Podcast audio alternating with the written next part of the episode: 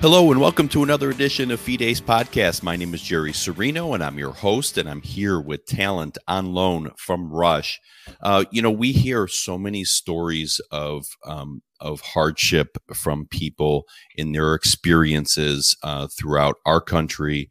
We don't hear enough about experiences of the lack of freedom and the persecution that occurs in other countries.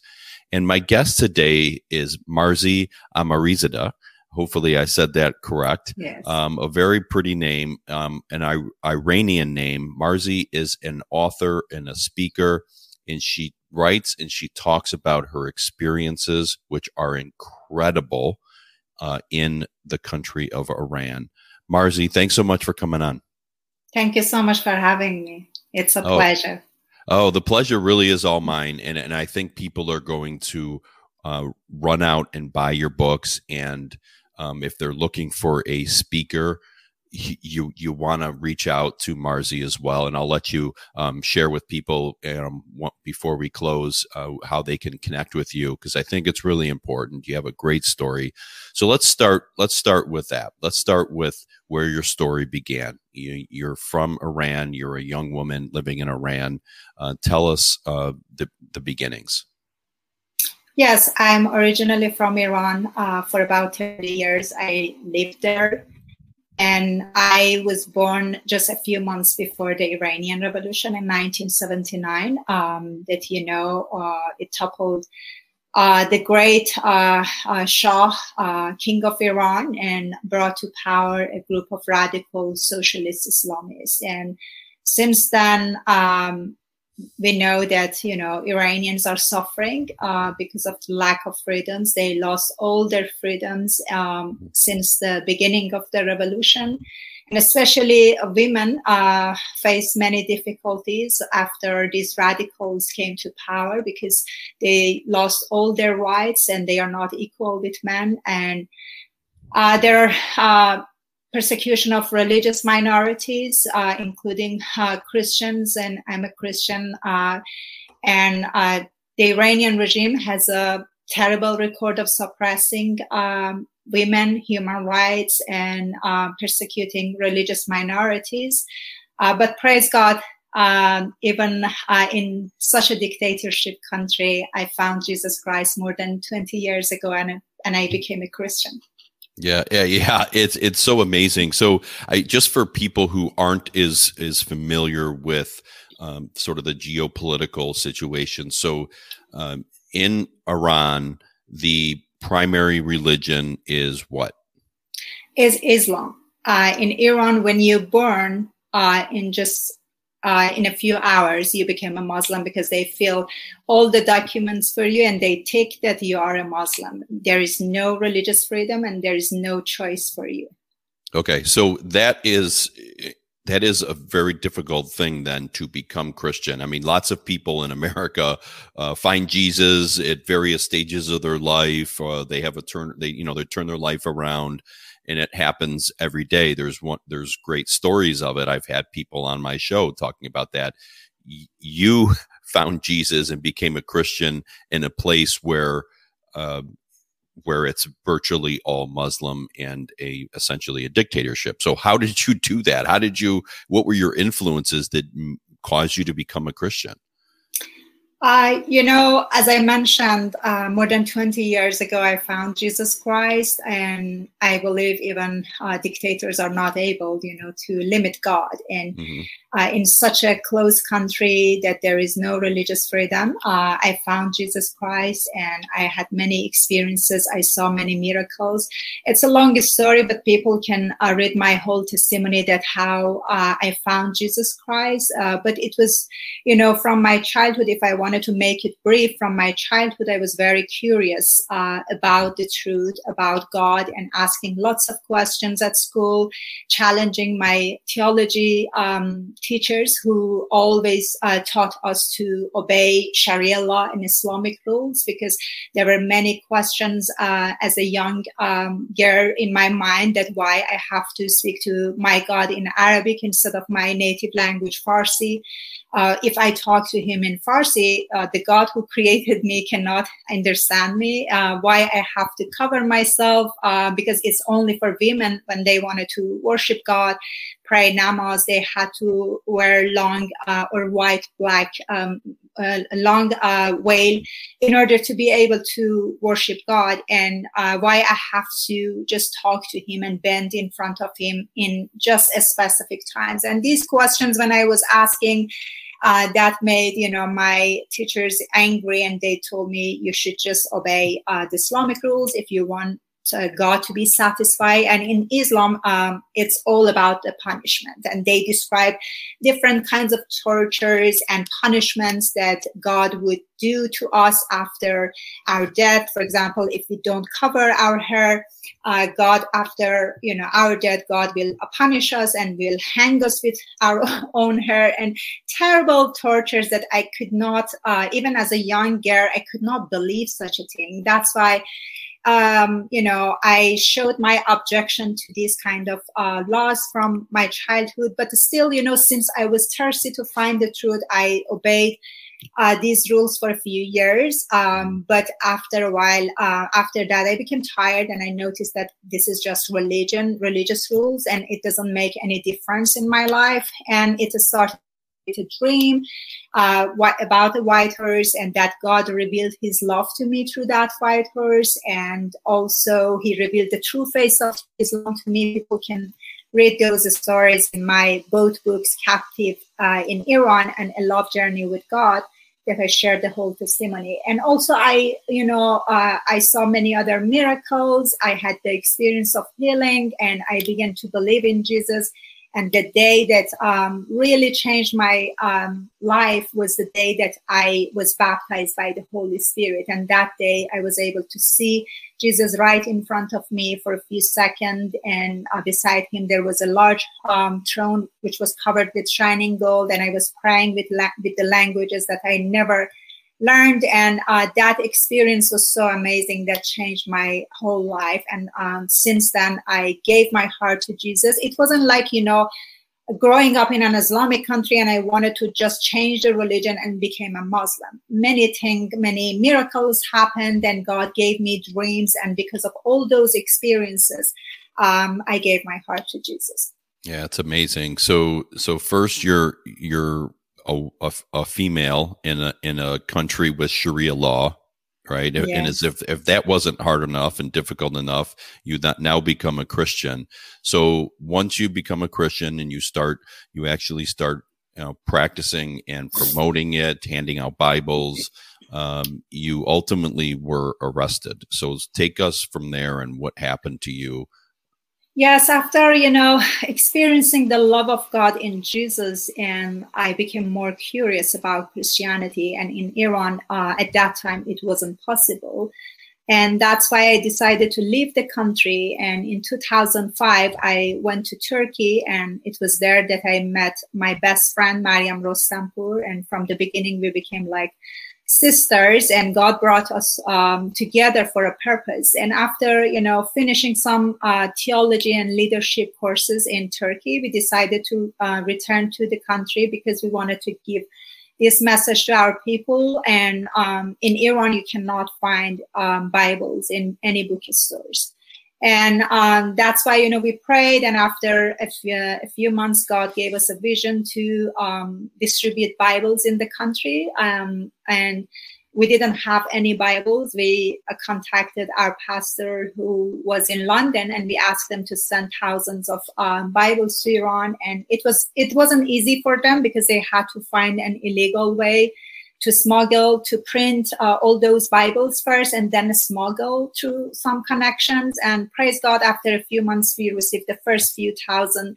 Bibles and we started our first mission by distributing Bibles all over um, the capital of Iran, Tehran, and also we took Bibles to a few other cities. And uh, I remember we also took some uh, Bibles to the most a religious city in Iran, uh, Qom, uh, and we, um, you know, took Bibles to very famous shrine that thousands of people um, every year go for you know visiting and praying. And because we knew that many people come to this place to pray and we thought that's the best place to put some bibles for people to find the truth.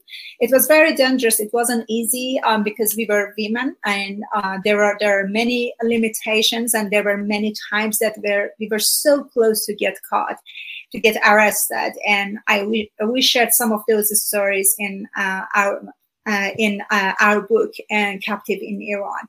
And uh, also we were active no, uh, sorry, I forgot to mention that. After finishing uh, the first mission, which was distributing Bibles, um, uh, we uh, finally we could distribute twenty thousand Bibles uh, in Tehran and a few other cities. And after that, we started uh, other missions like you know having home churches at home, and we were so active by talking um, to people about our faith. And finally, uh, in 2009. Um, we don't know exactly who, but uh, some people reported about our activities and we got arrested. Wow. That's incredible. Okay, so so you get arrested for uh, and you knew that this was a threat. You knew that this could happen. Is that correct? I mean, as you're distributing Bibles and you're you're an active Christian, you knew that this was something that could happen, right? Of course, because you know, in Iran, no one is allowed to talk about any religion except Islam. For example, I remember once we were supposed to take thousands of Bibles to our apartment with uh, a connection in Iran, and we were all sitting in a van suddenly we stuck in a uh, big traffic and we noticed that police officers are searching all the cars and there were only a few cars uh, in front of us and we were so scared we knew that if they arrest us with uh, all those Bibles, they would kill us immediately. They wouldn't hesitate to kill us. And um, that's why, you know, the only thing that we could do at that time was praying. And suddenly um, a big fight happened between um, a driver and police officers right in front of us. And as a result of that, the police officers let the other cars to go. And that was like a miracle to us. We could see that um, step by step, every time we were doing this, God was with us and he was protecting us.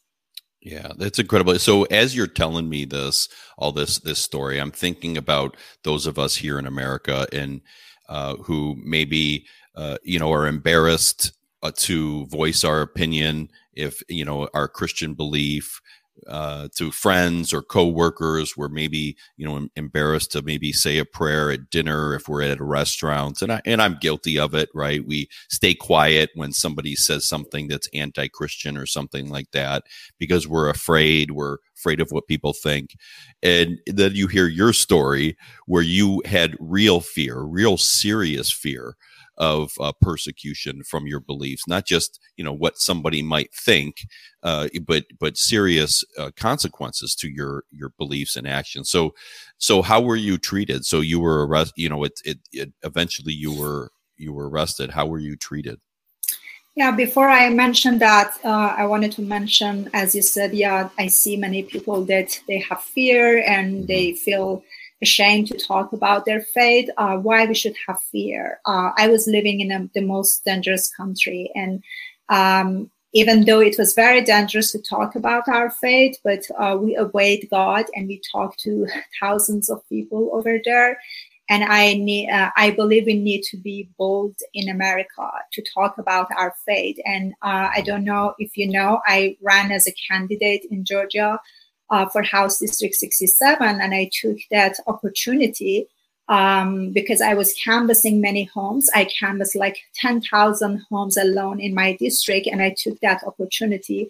Besides sharing about, you know, um, my story, I try to be a witness for God, and um, it doesn't matter what kind of job we have and what we do. I think um, in every uh, where that we are, any job that we have, we can be um, a light for God and to be a witness for Jesus for other people.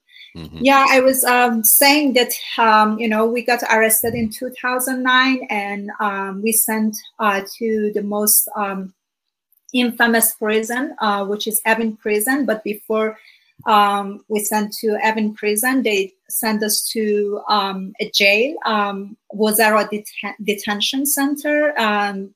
This is the jail, the same jail that Mahsa Amini uh, was beaten to death uh, in September.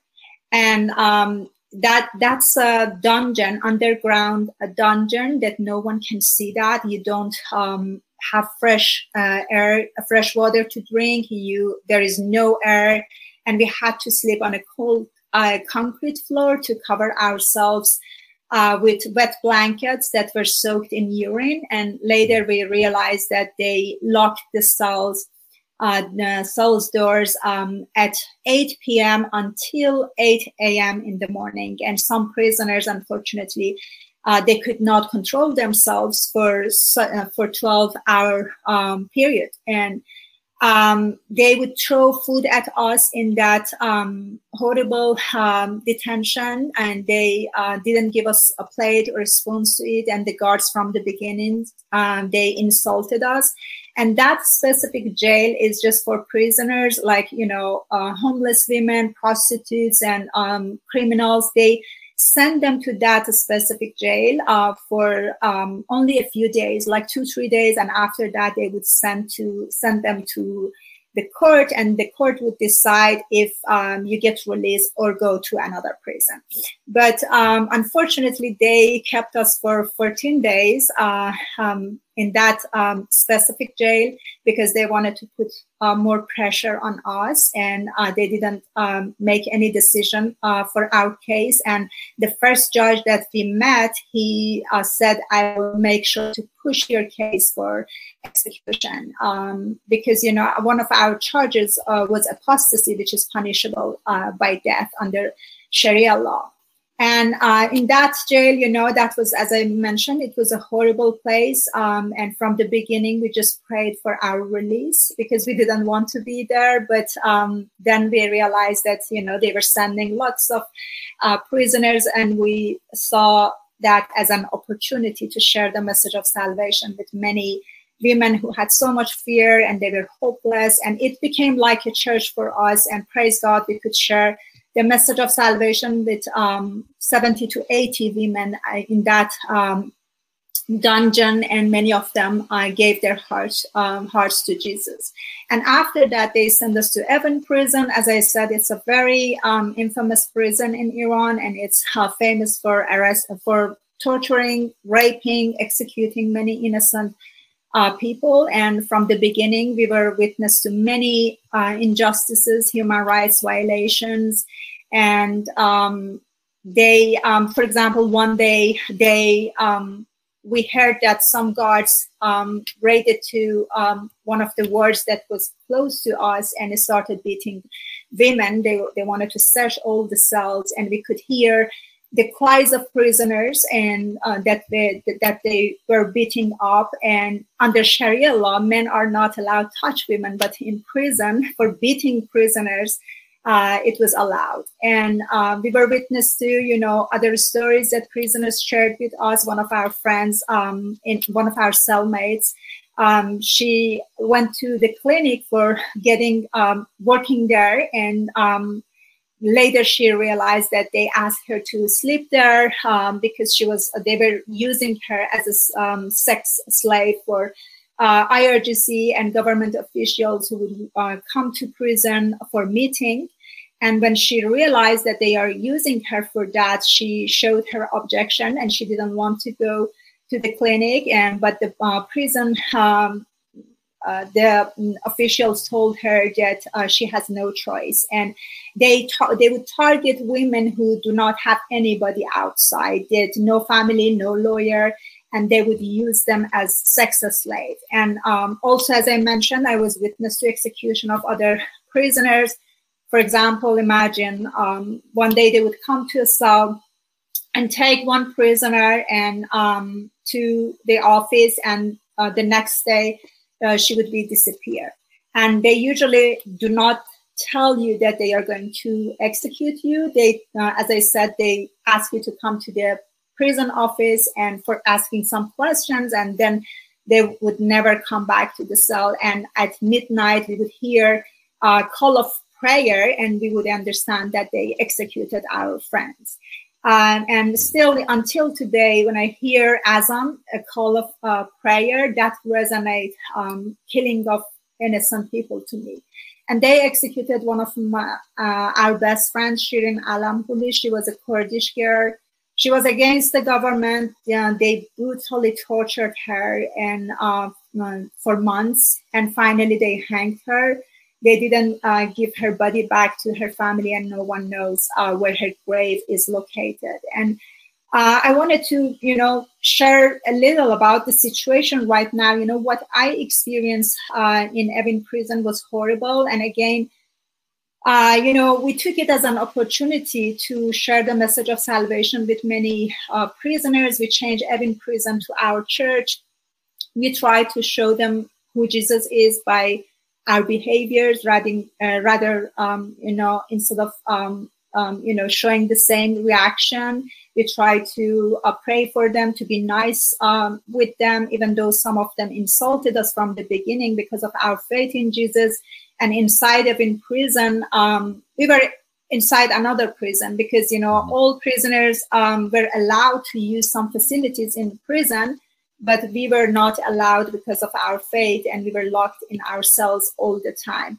But still uh, you know what i experience uh, in Evin prison compared to what's happening right now in iran uh, i believe it's nothing um, and I, when I read the news, it um, reminds me all those dark days that I experienced, and I know exactly what's happening in prisons because I was witness to human rights uh, violations, um, you know, torturing prisoners, execution, and many other things. It was um, 2009 during the Green Movement that um, they arrested many prisoners at that time, and I was witness to torture of those uh, prisoners. And I know that um, after the second revolution started um, in Iran in September, led by uh, women as a result of Mahsa Amini's death, they arrested more than 20,000 people. They um, killed over 700 people in the streets and they um, executed a few people and still there are many people who are waiting for their execution. And believe me the numbers that you are hearing in the news it's not the true number. Mm-hmm. i was there and i know the number is much more than that. For example in 2009 when i was in prison i heard from other prisoners who were working in prison that they were witness to a pool full of death body of um, those uh, many people that they were killed uh, in Evin prison because there is an, a, se- a, separate building in Evin prison. Uh, it's called 209. They transferred us for in that section for um, about 40 days. Uh, for interrogation, it's just a solitary cells. You can't um, see anywhere because most of the, most of the time, um, when you wanted to go to restroom, um, or for interrogation, you are blindfolded. And um, we would hear the voice of other prisoners who were uh, torturing every day. They were shouting, they were crying, and it was like a mental torture for us uh, because, you know, we expected them to come to our cells and take us for torturing, raping, whatever. You know, anything could happen to us. But praise God, um, we were not tortured physically or raped because um, because of lots of international pressure as um, after we got arrested, our sisters talked to our connections outside in Iran and they started advocating for our case and like, you know, um, protesting um, in front of embassy in UK and Amnesty International got involved. Pope, Pope from Vatican sent a letter to government and many Christian organizations started advocating for us. And as a result of all those pressure, um, you know, they started changing their behavior with us. And I believe um, one of the reasons that today I'm alive is definitely because of God's grace and His miracle. But second, uh, it was because of the international support um, from all around the world um, that mm-hmm. um, helped us to to get released from prison.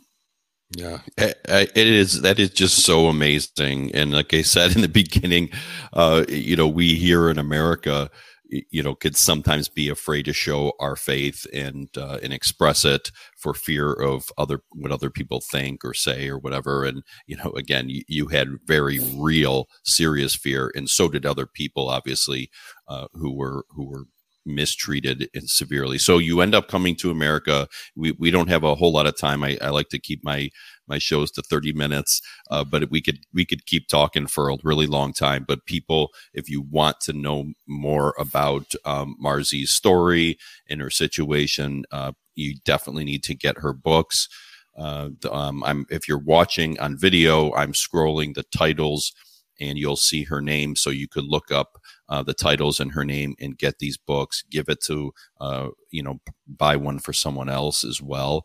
Uh, there's these are wonderful, and and you really got to share these. So I want to ask about your experience in America. We could talk for another hour just about this, but I want to ask you what you see here in America. Obviously, we don't have people being arrested for being a particular religion.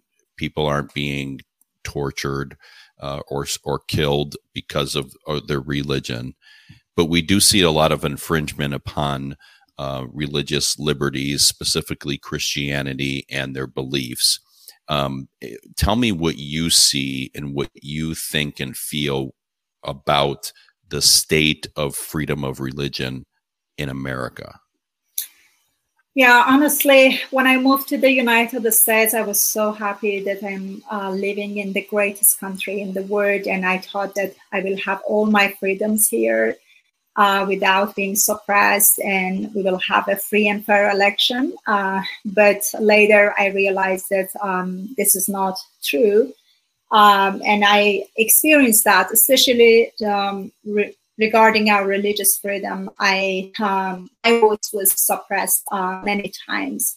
Um, and I, as I mentioned, I ran as a, a candidate mm-hmm. for House District 67. Um, and one of the reasons that I wanted to run beside, you know, God leading me to in this path, um, I came from a country that I lived under a dictatorship country for about 30 years and um, I experienced a lot. And um, America now is my home. And I, uh, in 2016, when I became an American citizen, I was so happy that for the first time I can vote. Uh, but what happened in tw- the 2020 election that was shocking to me, and um, there were many news about you know what happened in our election, and also I myself had a dream about you know uh, what happened um, but beside that, that you know, these news make me um, very concerned about our elections because I know um, that when we don't have a voice, um,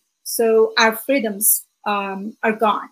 Uh, in Iran, people, for example, do not have free and fair election. They uh, cannot choose a candidate that they like, and if you challenge an election fraudulent, you will be sent to jail. Um, but you know, in 2020, um, 20, um, uh, 20, uh, 21, that um, God led me to run as a candidate. Um, I I myself experienced that in my own campaign. Uh, for example, I made a campaign ad and uh, by sharing my story by um, warning America Americans about you know what's happening in our country and the first day, my campaign ad got like um, on YouTube, it got like 70% view. And uh, we became so happy that people are watching my campaign ad. But the next day, they took it off. And when we asked them why you did that, they said, we need some documents, excuse me, to make sure that your campaign is legit. That was, you know, um, we couldn't accept such a thing and we sent all the documents but still they kept it pending and they didn't allow me um, my campaign they didn't allow my campaign out to be seen by people anymore. And there are other times that you know i noticed that uh, on social media they suppressed my voice and i wanted to tell people that um, we don't lose our freedoms in one day. Mm-hmm. It's yeah. um, it's going to happen gradually and little by little, and it has already started.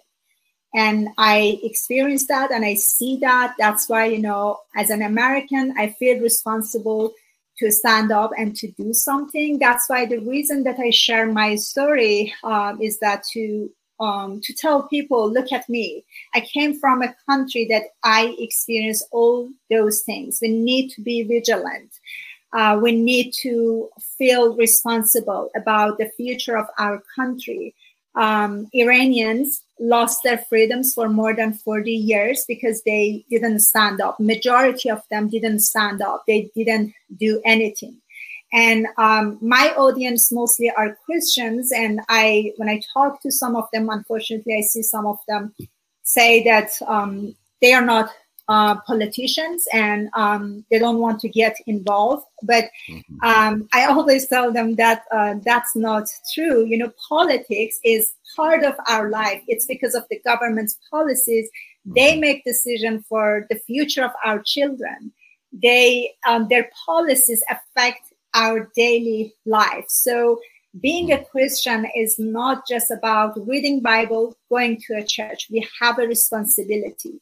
Um, because if we are not vigilant, if we do not stand up for our faith, our values, and great principles that made this country great, we we will uh, experience the same thing, and persecution will come here. And I believe it has already started because I uh, I experienced that many times. That's why you know I share um, my message with people, with Americans, in order to help them to see um, you know, I'm just an example to mm-hmm. to wake up and to do something.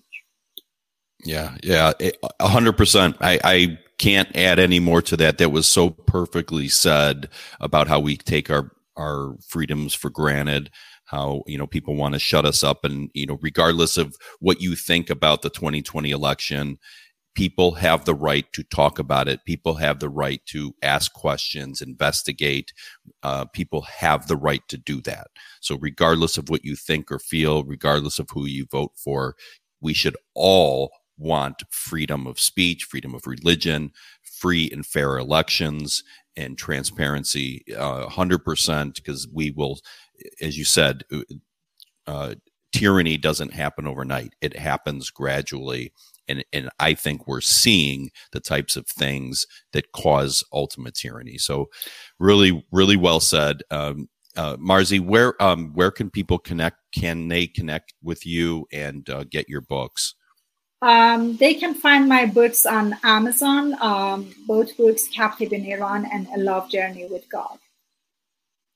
Excellent. And um, if you're looking to connect with Marzi on social media, you could just look up her name um, on, on the various social media platforms and follow her there. Uh, really great content, and you you could uh, um, if you're listening and not watching, so you don't see the titles of the books.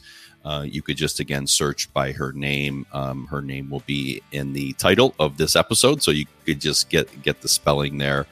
Um, but uh, really, really one of the best and most interesting and inspiring conversations I've had with with my guests, Marzi Amirizadeh. A really fantastic story. Everyone, please connect with her and um, hear more about her story. So, Marzi, thank you so much for coming on. Thank you so much, Jerry, for having me. Yeah, my pleasure. And thank all of you for listening to this episode of Fides Podcast. Please check out all my different podcasts and all the different podcast apps on YouTube, on Rumble, and on Wednesdays at 7 p.m. Eastern on rightamericamedia.com. So thank you again for listening, and we'll see you next time.